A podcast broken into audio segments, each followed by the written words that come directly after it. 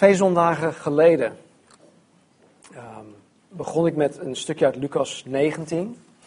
Het was Lucas 19, vers 10, waarin staat: De zoon des mensen, dat is Jezus, is gekomen om te zoeken en zalig te maken wat verloren is.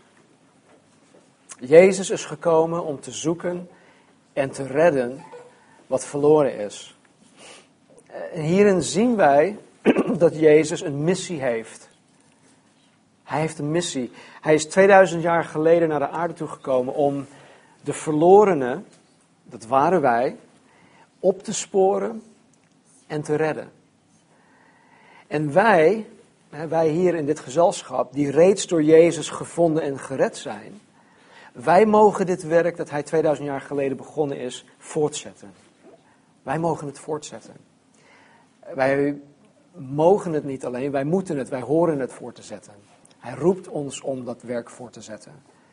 En heel concreet betekent dit dat de, ja, laat ik het even de Search and Rescue Mission uh, noemen, die Jezus 2000 jaar geleden begonnen is, dat, dat deze um, reddingsmissie nog steeds van kracht is. Hij is nog steeds van kracht. Alleen nu, anno 2011, en totdat Jezus weer terugkomt voor zijn gemeente, voert hij dit werk uit door middel van zijn lichaam, door middel van de kerk. Door, door middel van zijn volgelingen, door middel van ons dus. Wij die hem navolgen. En vanmorgen dan, in de laatste drie versen van Matthäus 4, zullen we zien hoe Jezus in zijn missie te werk gaat. En we zullen zien dat hij gaandeweg zijn reddingsteam opleidt. Hij geeft hun een soort van on-the-job training. Um, ik vroeg vorige week aan een van de, ik denk aan Kendall of ik weet meer iemand thuis, wat um, een apprentice is. Een apprentice is, is, is een leerling, klopt dat? Een apprenticeship is een soort van leertraject. Ja? Misschien noemen we dat stage tegenwoordig. Ja, oké. Nou goed, zijn volgelingen liepen dan ja, liepen eigenlijk stage bij Jezus. En gaandeweg leerde hij hun hoe hij zijn missie wilde volbrengen. Uh, laten we even teruggaan naar Matthäus hoofdstuk 4, vers 18. Dan lezen we dat, dat stuk in het geheel. Jezus liep langs de zee van Galilea en zag twee broers, namelijk Simon, die Petrus genoemd wordt, en zijn broer Andreas, het net in de zee werpen, want ze waren vissers. En Jezus zei tegen hen: Kom achter mij of volg mij, en ik zal u vissers van mensen maken. Ze lieten meteen de netten achter en volgden hem. Hij ging vandaar verder en zag twee andere broers, namelijk Jacobus, de zoon van Zebedeus, en Johannes zijn broer, in het schip met hun vader Zebedeus terwijl zij hun netten aan het herstellen waren, en hij riep hen. Ze lieten meteen het schip en hun vader achter en volgden hem. En Jezus trok rond in heel Galilea, gaf onderwijs in een synagoge en predikte het evangelie van het koninkrijk. En hij genas elke ziekte en elke kwaal onder het volk. En het gerucht over hem verspreidde zich over heel Syrië. Ze brachten bij hem allen die er slecht aan toe waren en door allerlei ziekten en pijnen bevangen waren en die door demonen bezeten waren, en maanzieken en verlamden, en hij genas hen. En grote menigte volgde hem uit Galilea en Decapolis, uit Jeruzalem en Judea en van over de Jordaan. Nogmaals, Jezus heeft een missie. En wij zien Jezus in vers 18 tot 25, Petrus, Andreas, Johannes en Jacobus tot zich roepen. En hij roept hun tot zich om hem na te volgen, om, om zijn leerlingen te worden. En hij zegt tegen hun dat hij van hun vissers van mensen zal maken. Het is het werk dat Jezus Christus bewerkstelligt in hun. Het is niet iets dat, dat zij zelf doen. Het enige wat zij hoeven te doen is hem navolgen, zichzelf aan hem onderwerpen, hem, hem gehoorzamen maar het werk zelf is, is het werk van Jezus. Hij zal hun maken tot vissers van mensen. En hierin zien wij onder andere dat Jezus zijn missie niet als een soort van one-man show wil uitvoeren. En maar dat hij mensen hiertoe roept en dat hij hun persoonlijk zal toerusten en trainen. En in vers 23 zien wij vervolgens de werkwijze waarop Jezus dan niet alleen zijn missie uitvoert, maar tegelijkertijd en gaandeweg zijn leerlingen traint om deze missie voort te zetten en ook uit te breiden. Het is niet alleen een voortzetting van zijn missie, maar het is een, een verbreding. Het, hij, hij, wil zijn missie uitbreiden over de hele wereld. Nou, vanmorgen gaan we kijken naar, naar de vier dingen die wij Jezus hier zien doen. Er zijn vier dingen die Jezus doet om de verlorenen op te sporen en te redden. Vers 23, er staat, en Jezus trok rond in heel Galilea. Nou, ten eerste zien we dat Jezus rondtrok. Hij trok rond in heel Galilea. Jezus ging erop uit. Hij, hij bleef niet binnen de grenzen, want hij woonde in, in Capernaum. Maar hij trok rond in heel Galilea. Dat is een gigantisch groot gebied. Hij trok rond. Hij bleef niet binnen de grenzen van zijn eigen stad. Hij bleef niet binnen de grenzen van zijn eigen stadsdeel. Of binnen de grenzen van zijn eigen woonwijk of zelfs zijn eigen straat. Laten we even zeggen dat Jezus niet binnen zijn comfortzone was gebleven. Nee, hij verliet zijn comfortzone om zijn missie te vervullen. Sterker nog, hij verliet de hemel en kwam naar de aarde toe om zijn missie te vervullen. Nou, ik, ik geloof absoluut dat wij als christenen getuigen moeten zijn voor onze um, ongelovige gezinsleden, onze ongelovige familieleden, buren, collega's, schoolgenoten, klasgenoten enzovoort enzovoort. Maar ik geloof ook dat wij, zoals Jezus, um, um, ja, zoals Jezus doet, onze getuigenis niet alleen maar tot ja, dat, die cirkel te beperken. Snap je? Dus niet alleen bij je gezin, familie, buren, collega's en klas- en schoolgenoten. Nee, ik geloof dat wij zoals Jezus naar buiten horen te treden en echt op zoek te gaan naar de verlorenen. Nou, hoe dat eruit ziet, is heel verschillend. dus het is niet alleen zoals wij aanstaande zaterdag gaan doen, naar Hoofddorp toe en daar het goede nieuws met de mensen delen. Er zijn zoveel verschillende varianten van hoe wij naar buiten toe kunnen treden, hoe we mensen op kunnen sporen. Maar goed, daar kom ik, kom ik een andere keer nog op terug. Jezus is gekomen om te zoeken en te redden wat verloren is. En uh, zoals ik net ook zei, dit is één manier, hè, zoals we het aanstaande uh, zaterdag gaan doen, is, is, één manier om dat um, te doen.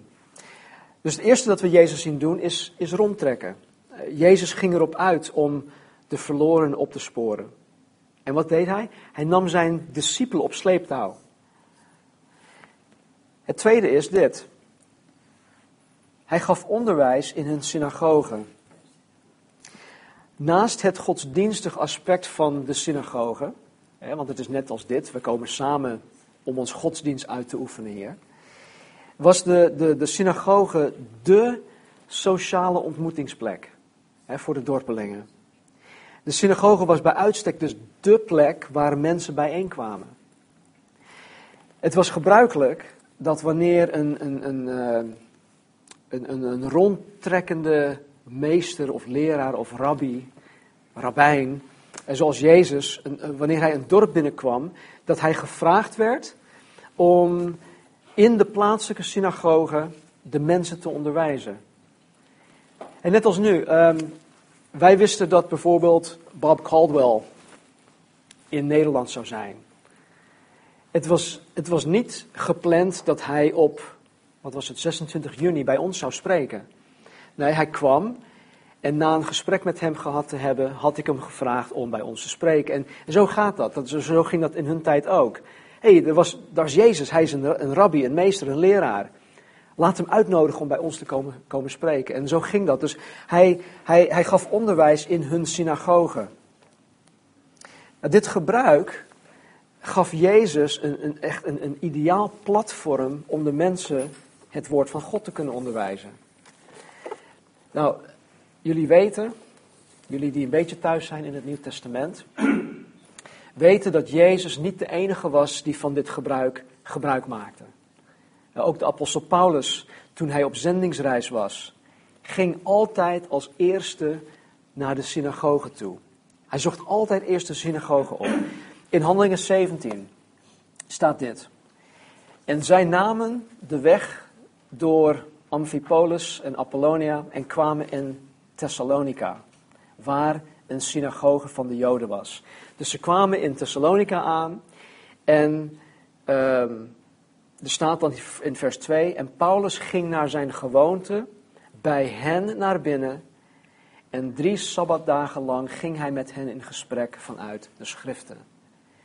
Dus het was ook heel gebruikelijk, en Paulus maakt daar dan ook weer gebruik van, van dat gebruik, om als eerste naar de synagoge te gaan, want dat gaf hem ook een heel goed platform om de mensen te onderwijzen. Nou, even dit. De Bijbel maakt een duidelijk onderscheid tussen het onderwijzen van Gods woord en het prediken van het evangelie. Jezus, het staat hier, Jezus onderwees de mensen. Paulus onderwees de mensen. Het onderwijzen van Gods woord was niet iets dat, dat, um, dat nieuw was voor, hè, bij de komst van Jezus. Het, het, het, het, het, het, het gebeurde honderden jaren daarvoor al. Maar we zien dat Jezus dus de mensen onderwees. We zien ook dat Paulus de mensen onderwees. In het boek Nehemia, zo'n 430 jaar voordat Christus kwam, zien wij um, ja, in mijn optiek de kern van Bijbels onderwijs. En dat, zie je, dat is terug te vinden in Nehemia hoofdstuk 8, vers 8 en 9. Ik weet niet of jullie het verhaal kennen, maar Nehemia werd door God aangesteld als de man om de muur rondom Jeruzalem te herstellen. Het was afgebroken, de poorten waren verbrand. Uh, Jeruzalem, de stad, de stad van God, die was, um, hoe noem je dat, kwetsbaar. Het had geen bescherming meer. en Nehemia werd dus aangesteld door God om dat te herbouwen. Nou, ze hebben dat, hij heeft dat samen met heel veel mensen, binnen 52 dagen heeft hij dat gedaan. Nadat de muren weer herbouwd waren, toen werd het tijd om de geestelijk op kracht te krijgen. Dus uh, ze riepen alle mensen bijeen. En Ezra de priester, die begon uit het woord te lezen, voor te lezen. En dan zien we dit gebeuren. Um, ja, er staan een hoop namen. Jezua, Bani, Serapja, Yamin, Akub, Sabatai, Hodia, Maasea, Kalita, Azaria. Het waren allemaal levieten. Deze mensen onderwezen het volk in de wet. En het volk stond op zijn plaats. Dus mensen in die tijd, die stonden. En degene die het woord verkondigde, die zaten. Nu is het andersom. Elke zondag sta ik achter de kansel en jullie zitten lekker. Maar toen stonden de mensen om het woord te horen. Maar er staat hier, zij lazen, dus de levieten lazen uit het boek voor, uit de wet van God. Ze gaven uitleg en verklaarden de betekenis zodat men de voorlezing begreep. Dit is Bijbels onderwijs, dit is het onderwijzen van Gods woord. Ze lazen uit het boek voor, uit de wet van God, ze gaven uitleg en ze verklaarden de betekenis zodat de men de voorlezing begreep. Kijk, als, als het zo vaak gebeurt, en dat, ik, ik hoop niet dat ik ehm, bij iemand op hun tenen trap of sta, maar als je naar een katholieke mis gaat, dan wordt er in Latijn gesproken, er wordt, worden mooie dingen gezegd die mensen die de doorsnee niet verstaat, niet begrijpt. Bij mij, gaat, bij mij in ieder geval gaat alles langs me heen. En ik heb er dus niks aan. Maar hier staat er dus dat mensen, eh, het werd hen uitgelegd, het werd verklaard, de betekenis werd hen kenbaar gemaakt, zodat, zij het alles, zodat ze alles begrepen. Dus hier hebben we een prachtig voorbeeld van, van hoe en waarom de Bijbel onderwezen wordt. Hoe wordt het onderwezen? wordt onderwezen zodat mensen het begrijpen. En waarom? Zodat mensen het begrijpen. Zo simpel ligt dat. Nou, het gevolg hiervan was dat de mensen er blij en gelukkig van werden. In vers 12 staat dit. En het volk ging eten en drinken. Dat, dat zijn andere woorden voor deze mensen vierden feest. ze feesten. Ze gingen eten en drinken en deelden de maaltijd met anderen. Het was een soort van fellowship. Iedereen bracht eten mee en ze deelden dat met anderen. Ze deelden het met elkaar. En zodat wij dat dan eigenlijk ook op onze, ja, op onze uh, fellowships doen. dat doen we ook. Ze vierden uitbundig feest, staat er, want ze hadden begrepen wat hun bekend was gemaakt. Ze vierden uitbundig feest omdat ze het hadden begrepen. Nou, dit is het gevolg van degelijk Bijbels onderwijs. En dit is wat Jezus deed. In de vier evangeliën tellen we zo'n 55 keer dat Jezus de mensen onderwees. 55 keer. Dus het tweede dat we Jezus zien doen is de mensen onderwijzen. Hij, hij gaf de mensen en zijn discipelen uitleg, zodat ze het woord van God, de Bijbel, konden begrijpen. Het derde dat we Jezus zien doen in vers 23 is het prediken van het evangelie van het koninkrijk. Het woord evangelie, dat betekent goed nieuws. Letterlijk betekent het goed bericht. En hier zien we dat Jezus het goede bericht van het koninkrijk predikt. Hij predikt het goede bericht van het koninkrijk van God.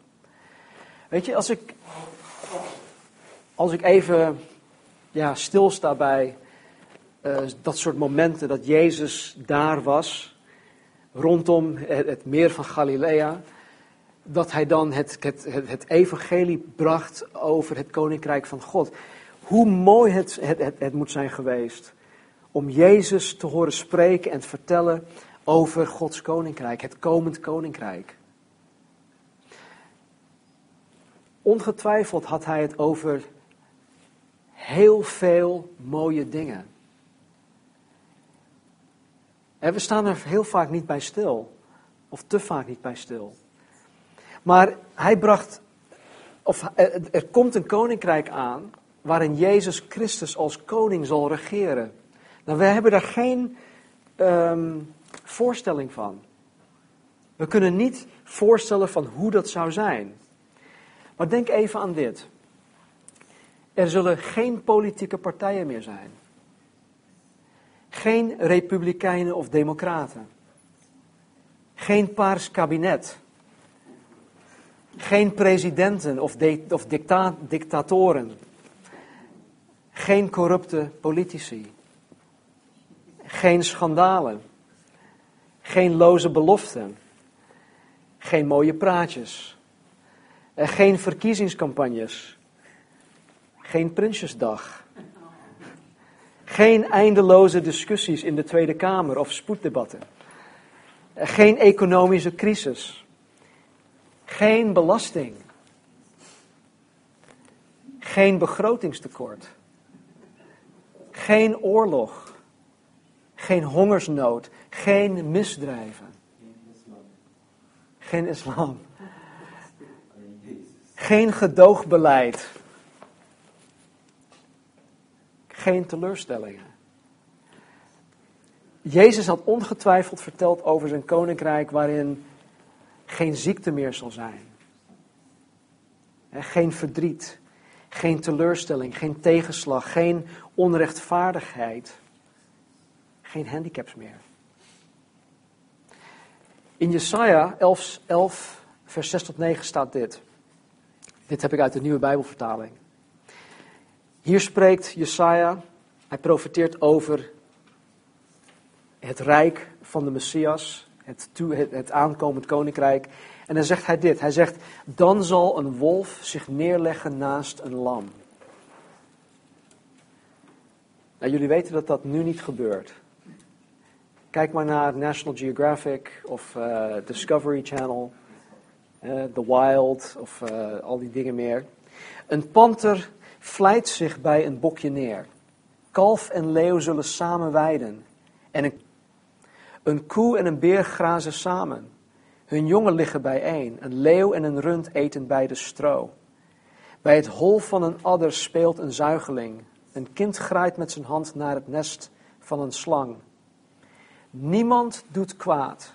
Niemand sticht onheil op heel mijn heilige berg. Want kennis van de Heer vervult de aarde, zoals het water de bodem van de zee bedekt. Nogmaals, ik, ik kan dit niet, ik heb hier helemaal geen voorstelling van hoe dit ooit mogelijk zou zijn. Maar als je even mag fantaseren van hoe dat eruit zal zien. En ik raad je dat ook aan. Neem deze week even de tijd om je fantasie uh, te laten gaan hoe het zal zijn in het komend koninkrijk. Alle ergernissen waarmee je te maken hebt nu, allemaal weg. Mensen die zonder richting aanwijzen uh, te geven op de rotonde. Oh, dat is zo'n grote ergernis voor mij. Ik vind, ik vind dat zo egoïstisch. Je staat daar te wachten, er komt iemand aan en dan slaat hij af, zonder richting aan te geven. Ik hoop dat jullie dat niet doen hoor. En als je dat wel doet, dan moet je vandaag bekeren. Maar weet je, er zijn zulke ergernissen. Ja, jij doet het ook? Je moet je schamen. Je houdt geen rekening met de persoon die daar staat te wachten. Ja? Goed, dat is een, een van mijn grote ergernissen. Ik ga dit trouwens uh, weg, wegdubben, maar goed. Um, geen ergernissen meer.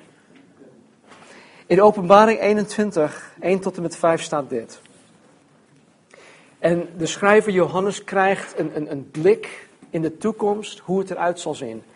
Hij zegt, ik zag een nieuwe hemel en een nieuwe aarde.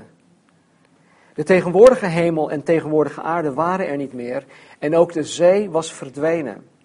Ik zag de heilige stad, een nieuw Jeruzalem, van God uit de hemel naar beneden komen.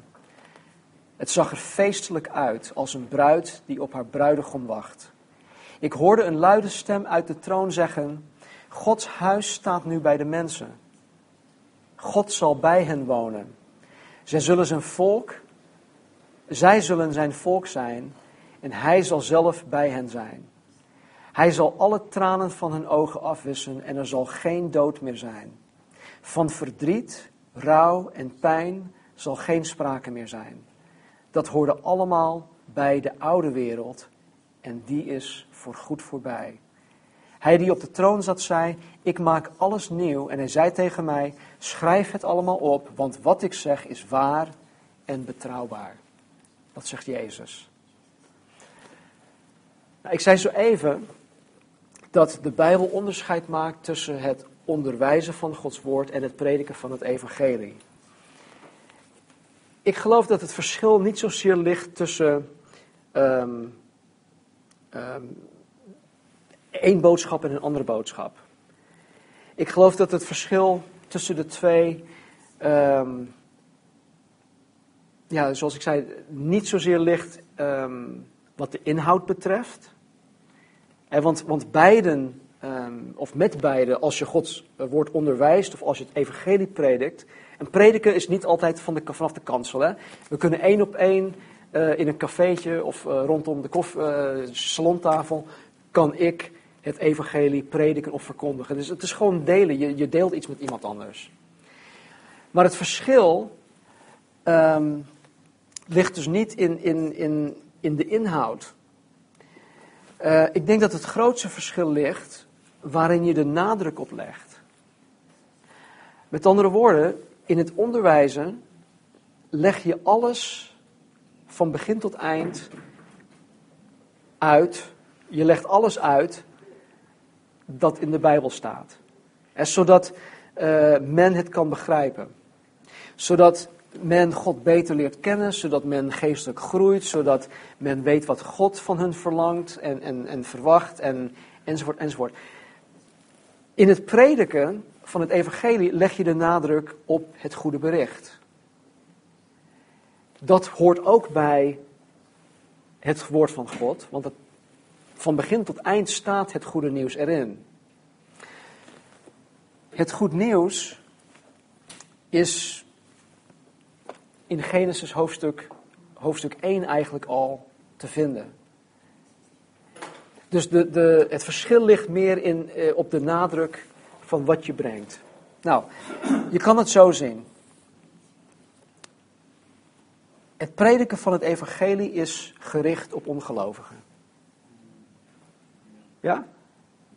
Even heel, heel zwart-wit. Het prediken van het evangelie is gericht op ongelovigen. Het is, het is bedoeld om hun over de streep te trekken. Het is bedoeld om, om hun in te laten zien dat, dat Jezus daadwerkelijk is wie hij beweert te zijn. En wanneer hij het evangelie predikt, dan komt de Heilige Geest met kracht en hij overtuigt de mensen uiteindelijk om tot geloof te komen. Het onderwijzen van Gods woord is primair gericht op Gods kinderen. De wedergeborenen, eh, de, de, de, de christenen. Want door het daar, ja, daar groeien wij van. Wij, wij, wij, worden, wij worden sterk, wij worden gevoed, wij worden uh, volwassen. En daarom is het heel belangrijk dat, dat, dat binnen vooral de kerk het woord van God onderwezen wordt. Nou, ik moet er wel bij zeggen dat wanneer ik bijvoorbeeld op een zondagochtend mijn preek hou, eh, ondanks dat mijn focus op het onderwijzen van Gods woord ligt, het evangelie er toch altijd wel in verweven is.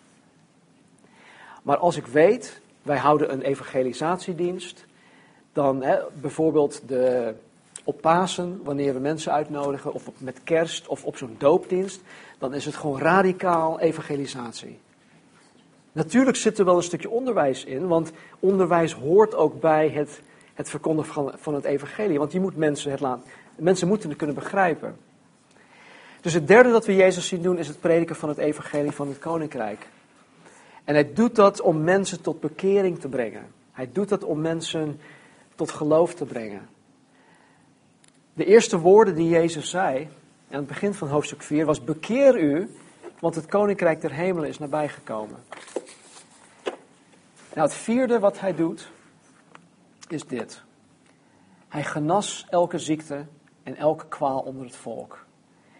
In vers 24 staat dit. En het gerucht over hem verspreidde zich over heel Syrië.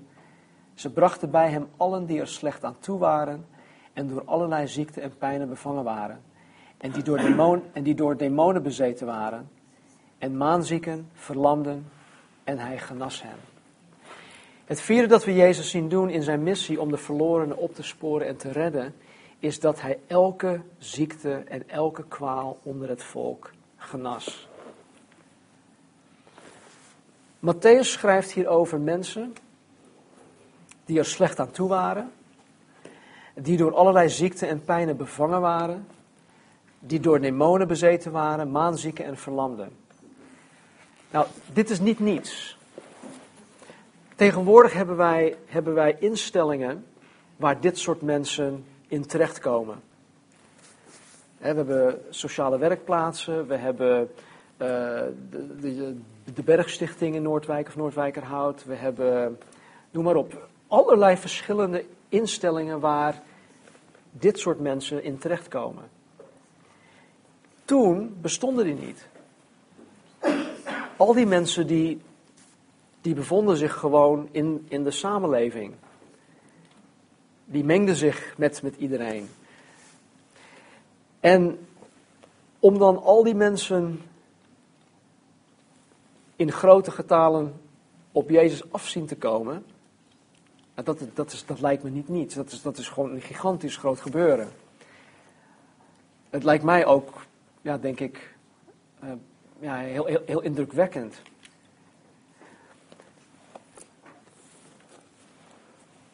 We, gaan, we hebben vanmorgen niet veel tijd, of niet genoeg tijd, om, om echt op, op al die dingen in te gaan.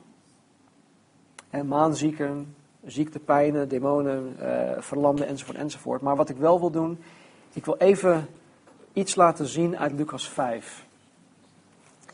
In Lucas 5, vers 12 en 13 staat dit. Toen Jezus in een van die steden was, gebeurde het zie dat er een man vol melaatsheid was. En toen hij Jezus zag, toen hij Jezus zag, wierp hij zich met het gezicht ter aarde en bad hem: Heere, als u wilt, kunt u mij reinigen. En Jezus stak zijn hand uit, raakte hem aan en zei: Ik wil het, word gereinigd. En meteen verliet de melaatsheid hem. Nou, deze man, schrijft Lucas, was vol melaatsheid. Hij verkeerde in een, in een vergevorderde stadium van deze ziekte. Vol melaatsheid houdt hier in dat hij dus van top tot teen aan deze ziekte leed. Hebben jullie ooit beelden gezien van iemand met, met, met deze ziekte? je ziet dat, dat, dat, dat uh, ledematen, handen, vingers helemaal hoe zeg je, afgestompt zijn. Voeten, alles is misvormd. Nou, ik, ik had um, een tijd geleden had ik gelezen, dus even, even iets anders, maar iets over melaatsheid. Dat um, de reden waarom um, de, de, de dingen slijten, hè, hun voeten, hun vingers, uh, ledematen, alle andere plekken van het lichaam, is omdat zij gevoelloos worden. Ze hebben dus niet door, ze hebben het niet door dat, dat ze bijvoorbeeld met hun voet slepen. Of dat ze, dat ze hun hand tegen dingen aan, aanslepen. Dus ze hebben geen gevoel meer, waardoor de dingen dus gewoon slijten. Maar goed, iemand die in, heel, in, in een vergevorderd stadium, stadium. Het kan zijn dat ze geen handen meer hebben. Dat ze gewoon weg, weg zijn. Gesleten. Ge, gevreten. Lippen, neuzen, helemaal weg. Dus je kan je voorstellen, in dit geval, een man vol melaatsheid van top tot teen. In één keer, Jezus stak zijn hand uit, raakte hem aan en ploep, ploep, ploep, ploep. Ineens handen, vingers, lip, neus, oren, alles weer erop en eraan. Dat, daar kunnen wij niet bij. Maar toch is dat gebeurd. Deze man werd dus heel gemaakt. Jezus raakte hem aan en meteen verliet de melaatsheid hem. Dit is maar één geval.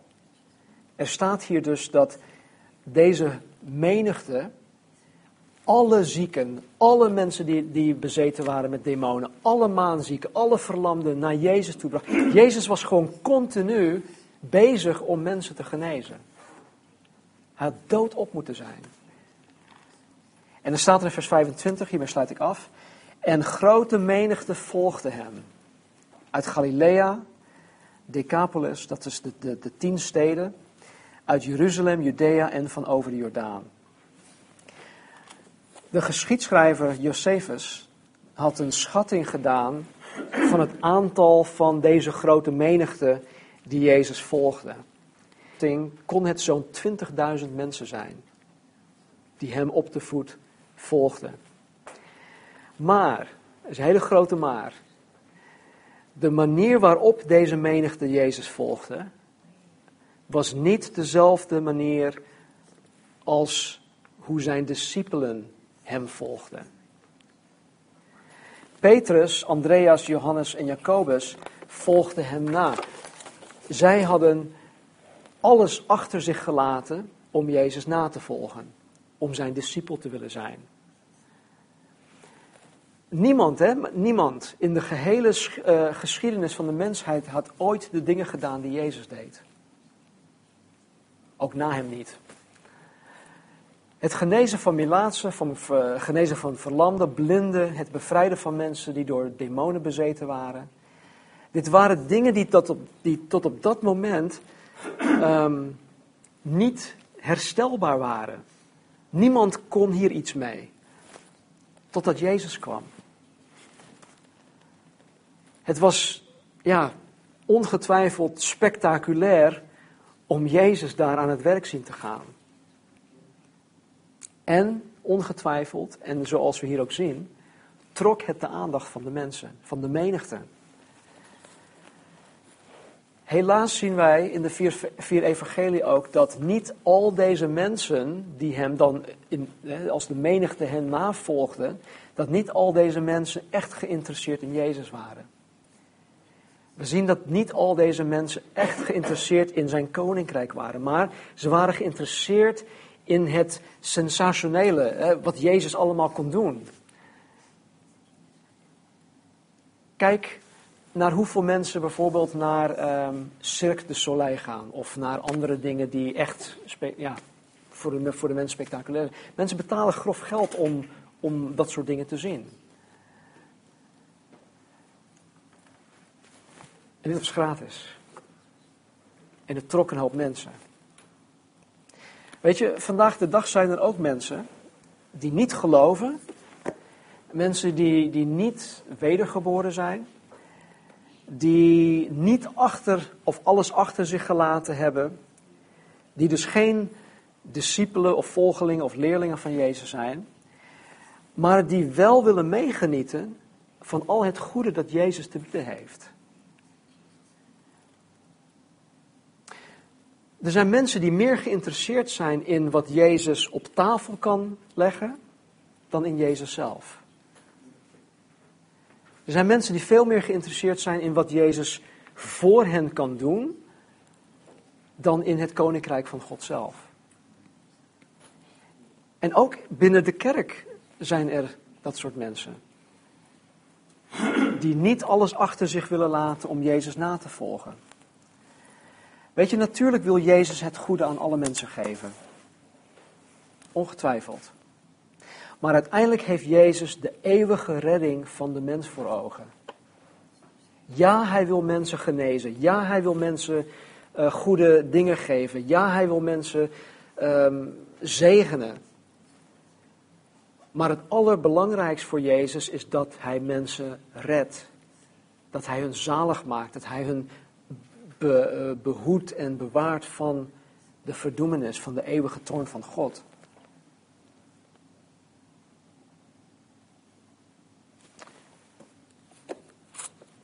De manier waarop Jezus een schifting maakt tussen degenen die alleen maar uit zijn op het sensationele en degenen die alles achter zich willen laten om Jezus na te volgen, is door het woord van God te onderwijzen. Door het woord van God te onderwijzen, wat Jezus doet tot 55 keer toe in de evangelie, maakt Jezus een schifting. Even verderop, het volgende hoofdstuk. In vers 25 staat er: Een grote menigte volgde hem uit Galilea, Jeruzalem, Decapolis, Judea en van over de Jordaan. Toen, vers, uh, hoofdstuk 5, vers 1, Jezus de menigte zag, ging hij de berg op. En nadat hij was gaan zitten, kwamen zijn discipelen bij hem. Hij opende zijn mond en hij onderwees hen. Weet je dat op het moment dat het woord van God onderwezen wordt, het kaf van het koren wordt gescheiden? Het is een, een, een, een, een nodig proces. Het is een, een misschien wel een, een, een heel lastig proces. Het lijkt misschien op een, een, het lijkt misschien op, op een niet liefdevol proces. Want God is liefde, God houdt van alle mensen. Maar Jezus wil dat de mens weet waar zij aan toe zijn. En dat zij alle informatie hebben die ze nodig hebben om een weloverwogen keus te kunnen maken. In, ander, in een ander evangelie, Johannes hoofdstuk 6, zien we Jezus ineens vertellen over zijn lijden. We zien dat, dat hij moet sterven. Hij vertelt hen over het bloed dat hij gaat geven, zijn vlees dat hij gaat geven. En op een gegeven moment zeggen mensen van ja, nou, nou ja, dit, dit gaat mij te ver. Dit kan ik niet aanvaarden. En dan staat er dat de menigte hem niet meer volgde. De menigte hield op met het volgen van Jezus. Jezus keerde zich tot zijn twaalf discipelen en zei: Oké, en jullie dan doen? Zeg het maar. En dan spreekt Petrus als, als, als eerste of als enige: Heren, waar kunnen wij naartoe gaan? U spreekt woorden van eeuwig leven.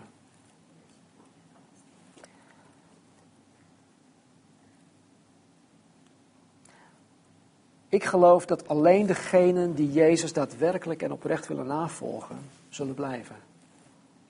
Zoals de elf. Dat zien wij binnen de, de kerk eigenlijk ook. We zien mensen komen en gaan.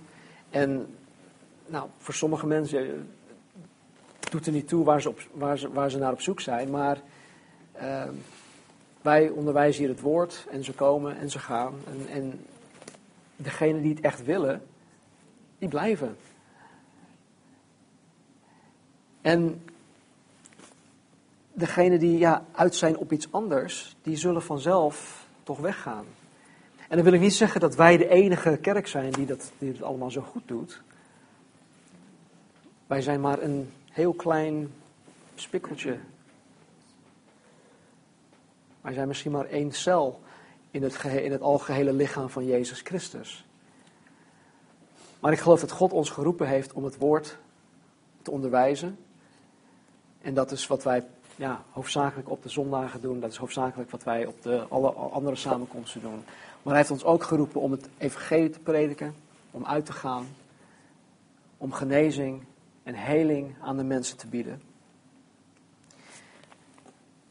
Het is alle vier dingen die wij Jezus hier zien doen, die zullen wij gedurende de studie in Matthäus ook weer tegenkomen.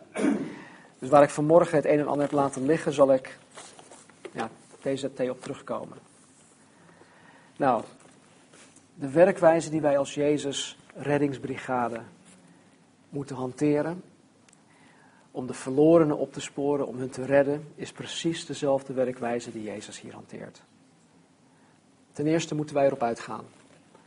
En we moeten uit onze comfortzone stappen. Nogmaals, hoe dat eruit ziet, daar kom ik nog een andere keer op terug. We moeten mensen Gods woord uitleggen, zodat ze het snappen. En dan bedoel ik niet dat je naar bijbelschool moet gaan of dat je een bepaalde theologieopleiding moet, moet volgen. Nee, en ieder van ons kan de waarheid van de Bijbel overbrengen bij een ander. Al is het maar één zin of één regel. De, de, de blinde man in Johannes hoofdstuk 9. Is het 9? Jezus had hem genezen op de Sabbat. En de, de fariseërs en de schriftgeleerden, joh, die, die, die, die sprongen boven op die man en die begonnen hem te, te, te, te drillen en te vragen. Wie heeft dat gedaan? Bla, bla, bla. net, net als de KGB, met zo'n met zo'n uh, met zo'n lamp, eh, toen, terwijl ze hem ondervroegen. Nou, het enige wat hij wist was dit. Ik weet, hij zei, ik weet niet of, of, of hij uh, de Messias is of wat. Het enige dat ik weet is, ik was blind en nu kan ik zien. Weet je, soms is dat genoeg. Dus onderschat je eigen kennis niet. Jullie weten veel meer dan deze blinde man. Of de man die blind was geweest. En alles wat jullie weten, dat, dat, ik weet het zeker dat jullie dit op een of andere manier in de kracht, met hulp van de Heilige Geest, kan overbrengen. En dat is onderwijzen van Gods Woord. We kunnen dat allemaal. Ongetwijfeld. Weet je, Bert had een, een, tijd geleden in de mannenochtend zijn verhaal verteld over hoe hij tot geloof was gekomen. En um, hij haalde aan dat ik als uh, jongetje van 13 of 14 tegen hem zei. Uh, hij had vragen, hij was nog niet gelovig, hij had vragen over Jezus. En ik weet niet meer wat ik precies zei, maar zoiets van: I don't know, je, je moet het gewoon proberen. Just try, just try Jesus. En dat was in de jaren 70 trouwens ook de kreet: Try Jesus. Ik wist ook niet hoe dat allemaal moest, maar dat ene gesprek heeft wel bijgedragen aan het tot geloof komen van mijn broer Bert. En dan wil ik niet zeggen dat ik zo geweldig ben, want ik wist, ik wist amper wat. Maar ik kon hem wel een waarheid of een aantal waarheden vanuit Gods woord overbrengen. Dus onderschat jezelf alsjeblieft niet. Wij moeten het evangelie met mensen delen en ook daar precies hetzelfde. Wij moeten de genezing en heling van Jezus aan de mensen brengen. Begrijp me hierin alsjeblieft niet verkeerd. Ik geloof dat Jezus vandaag de dag nog steeds geneest. Maar ik geloof ook dat Jezus hierin soeverein is. En dat wij het niet kunnen claimen of van hem kunnen afdwingen. Er staan ook, er staan ook in, in, in, in Matthäus 11 of 12, ik weet niet zeker, staat er ook dat de menigte bij hem kwam en zieken en, en verlamden, noem maar op, hetzelfde verhaal. Er staat er niet dat Jezus hun genas, er staat er, maar Jezus ging de berg op en hij ging bidden. Dus niet elk geval waarin Jezus geconfronteerd werd met zieken of verlamden, um, ja, hij, hij genas niet in, elk, in elke situatie. En ik geloof dat dat vandaag de dag ook zo is. Maar wij mogen het wel vragen. Wij mogen bidden, wij mogen zoeken, wij mogen gewoon God vragen. Het is trouwens een gave van de Heilige Geest. En de Geest geeft het aan wie Hij wil op het moment dat Hij wil.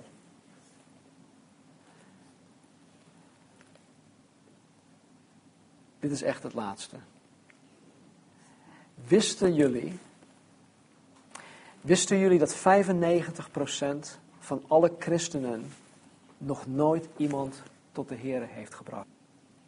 95% van alle christenen heeft nog nooit iemand tot de Heer geleid.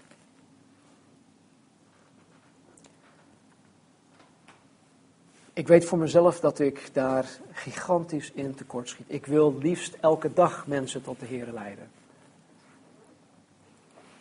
En mijn gebed en mijn hartsverlangen is dat wij als Cross Culture Calvary Chapel ons hier niet aan schuldig maken. Dat wij niet tot deze 95% behoren.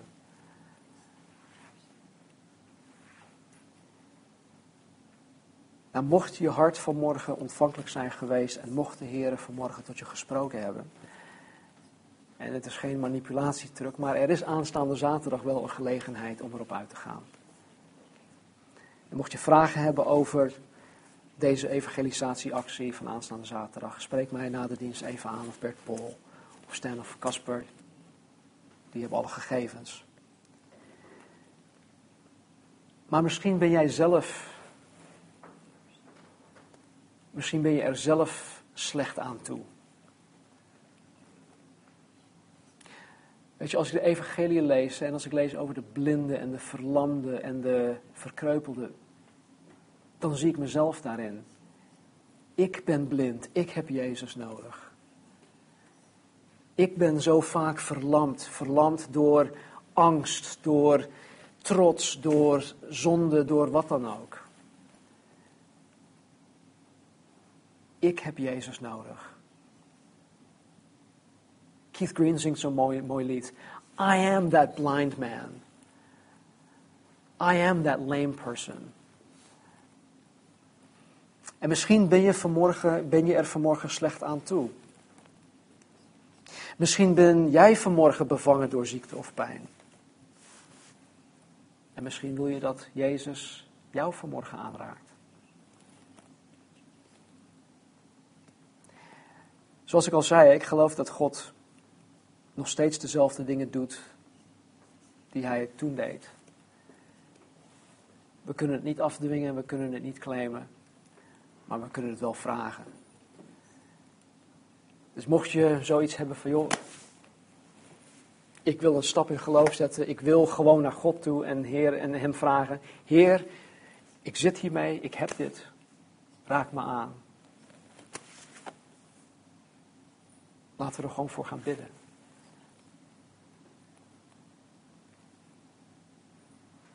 Ik zeg niet dat God het gaat doen, maar ik geloof wel dat God iets gaat doen. En hij vraagt ons om te allen tijden met onze noden, met onze vragen naar hem toe te komen. Dus ja, mocht je Mocht je gebed willen hebben. Ik heb mijn olie meegenomen. Kan je ook zalven met olie. In gehoorzaamheid naar Gods woord. Dan kunnen we dat gewoon doen. Hoeft niet, niets hoeft, niets moet. Maar als je dat wil, dan uh, ja, kom gewoon naar, me, naar voren toe. Dan uh, kunnen we voor je bidden. Ik weet dat het heel eng is. Maar ik denk niet dat de mensen die bij Jezus kwamen schroomden om, uh, om hem aangeraakt te worden.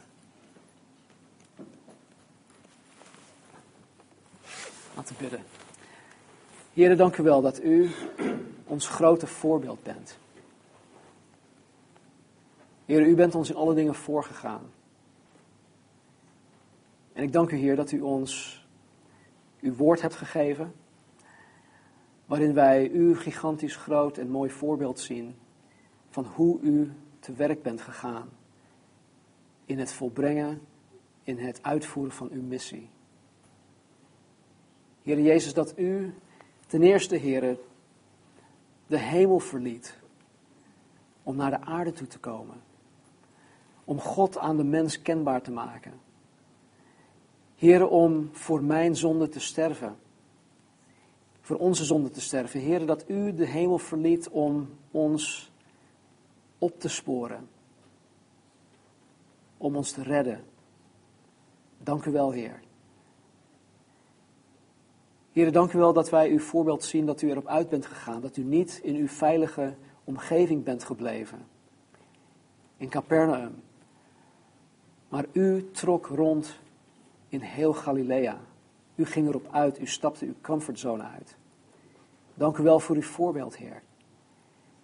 Heer, u onderwees het woord. Dank u wel voor het voorbeeld. Heer, u predikte het evangelie van het Koninkrijk van God. Heer, dank u wel voor het voorbeeld.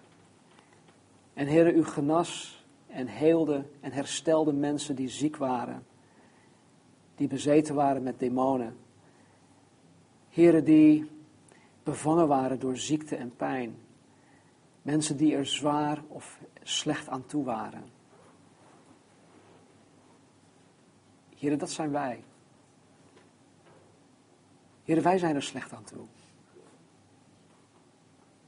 En Heer, of het nu wel of niet toe willen geven, Heer, ik weet dat wij ook bevangen zijn. Heer, door pijn, het zij hartzeer, het zij in onze emoties, het zij in onze, in onze zielen. En Heer, we leggen dat voor uw troon neer. En Heer, we bidden u dat u ons zal aanraken. Dat u ons geneest, dat u ons herstelt, dat u ons helpt, Heer. Mensen die ziek zijn. Heer, ik denk op dit moment even aan de vader van Thomas van Santen. Heer, wees hem genadig. Maak uw wil bekend aan deze man. En Heer, we bidden gewoon voor zijn genezing, voor zijn herstel. Heer, we bidden ook voor de vader van Sander. Heer, Wim Verhoeven, raak ook hem aan, Heer. Maak ook uw volmaakte wil hierin bekend. Geef beide, heren, en beide gezinnen alstublieft uw vrede en uw vreugde. Heren, de rest van ons, wij die misschien kwaaltjes hebben, wij die pijn in onze gewrichten hebben, of in onze botten, of in onze lichamen, vader. Wij die aan de medicijnen zijn, wij die medicijnen moeten slikken. Vader, ik dank u ten eerste voor medicijnen. Ik dank u voor de artsen, heren, die ons gegeven heeft. Maar heren, mocht u, heren, iets bovennatuurlijks willen doen. Vader, dan bidden we dat gewoon. Heer, we bidden u kracht, Heer. We bidden dat u ons zal aanraken. Herstel ons, Heer. Heel ons, genees ons. Heer, we komen naar u toe. We komen, Heer, voor uw troon. Zoals de menigte tot u kwam, Heer, 2000 jaar geleden. Zo komen wij ook naar u. We komen verwachtingsvol. En Heer, we danken u. Zegen ons, Heer. Geef ons een gezegende week.